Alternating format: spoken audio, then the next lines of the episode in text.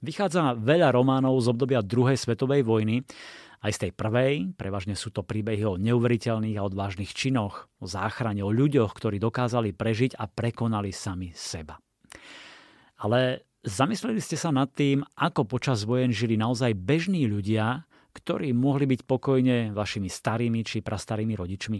Jednoduchí ľudia, ktorí len chceli prežiť, nejako sa dostať cez to vojnové besnenie. Presne o tom je nový román Už bude pol dvanástej od Zdenky Becker, rodáčky z Československa, ktorá žije už dlhé roky v Rakúsku. Jej knihy preložili do takmer 20 jazykov a získala ocenenia v Rakúsku, Nemecku, USA aj na Slovensku. No a toto je príbeh o Hilde a Karlovi, ktorí prežili ťažké vojnové časy, ako zalúbencov ich rozdelili, nad ich životom sa vznášal tieň nacistického režimu. Dnes by si mohli v dedinke Fischbach užívať jesen svojho života, ale Karl trpí demenciou a Hilde uvažuje, či sa presunú do domova dôchodcov, ako to navrhujú jej deti. Kým opustia svoj dom, Hilde sa ešte vyberie na povalu a nájde tam truhlicu so starými listami. Vďaka ním ožije v jej mysli minulosť, vracajú sa spomienky a jedno veľké temné tajomstvo. A vina, ktorá ju ťaží, by sa nemala dostať von na svetlo.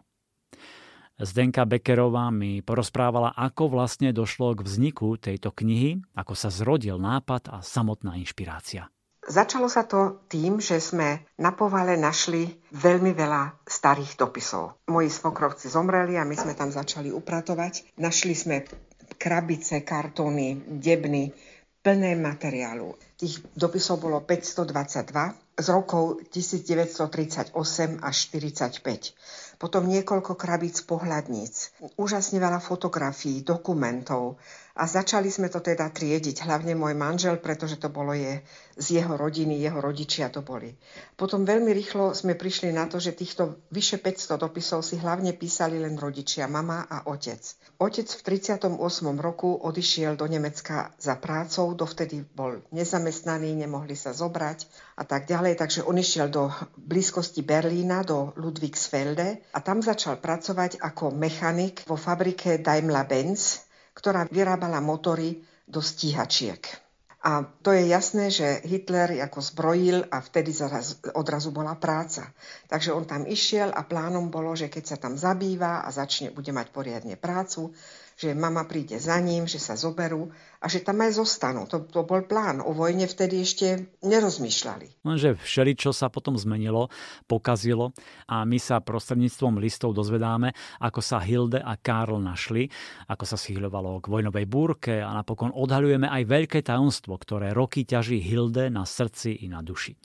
Zdenka Becker chcela priblížiť život jednoduchých ľudí, ktorí majú svoje túžby, chcú proste prežiť a zažiť si aspoň kúsok spoločného šťastia.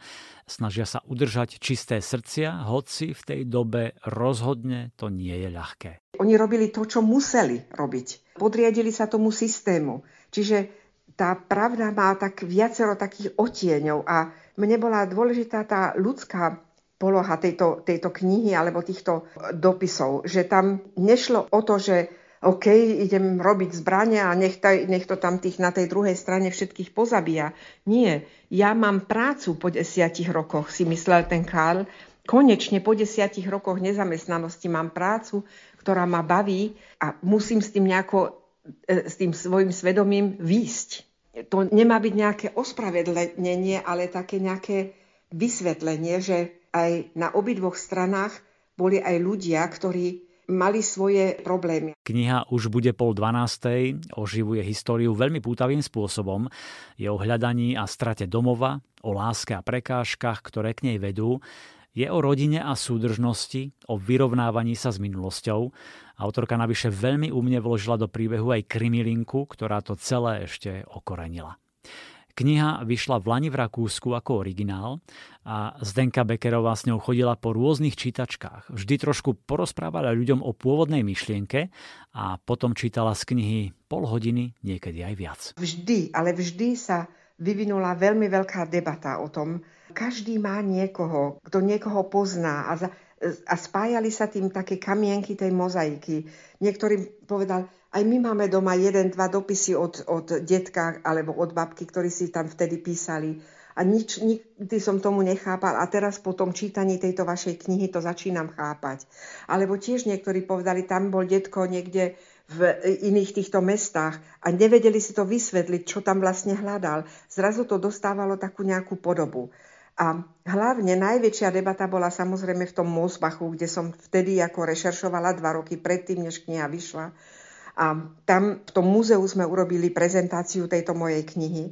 Prišli historici, ktorí sa zaoberajú touto témou. Prišli študenti, ktorí píšu bakalárske, lebo e, magisterské, alebo aj doktorantské práce. Pýtali sa ma na detaily. Historici mi potvrdili, že v tých, tej mojej knihe je pár detailov, o ktorých sami nevedeli. Ale zase sú niektoré veci, ktoré mne oni doplnili. To je škoda, že som sa to dozvedela až potom, to by som tiež bola mohla zobrať do tej knihy a tak ďalej.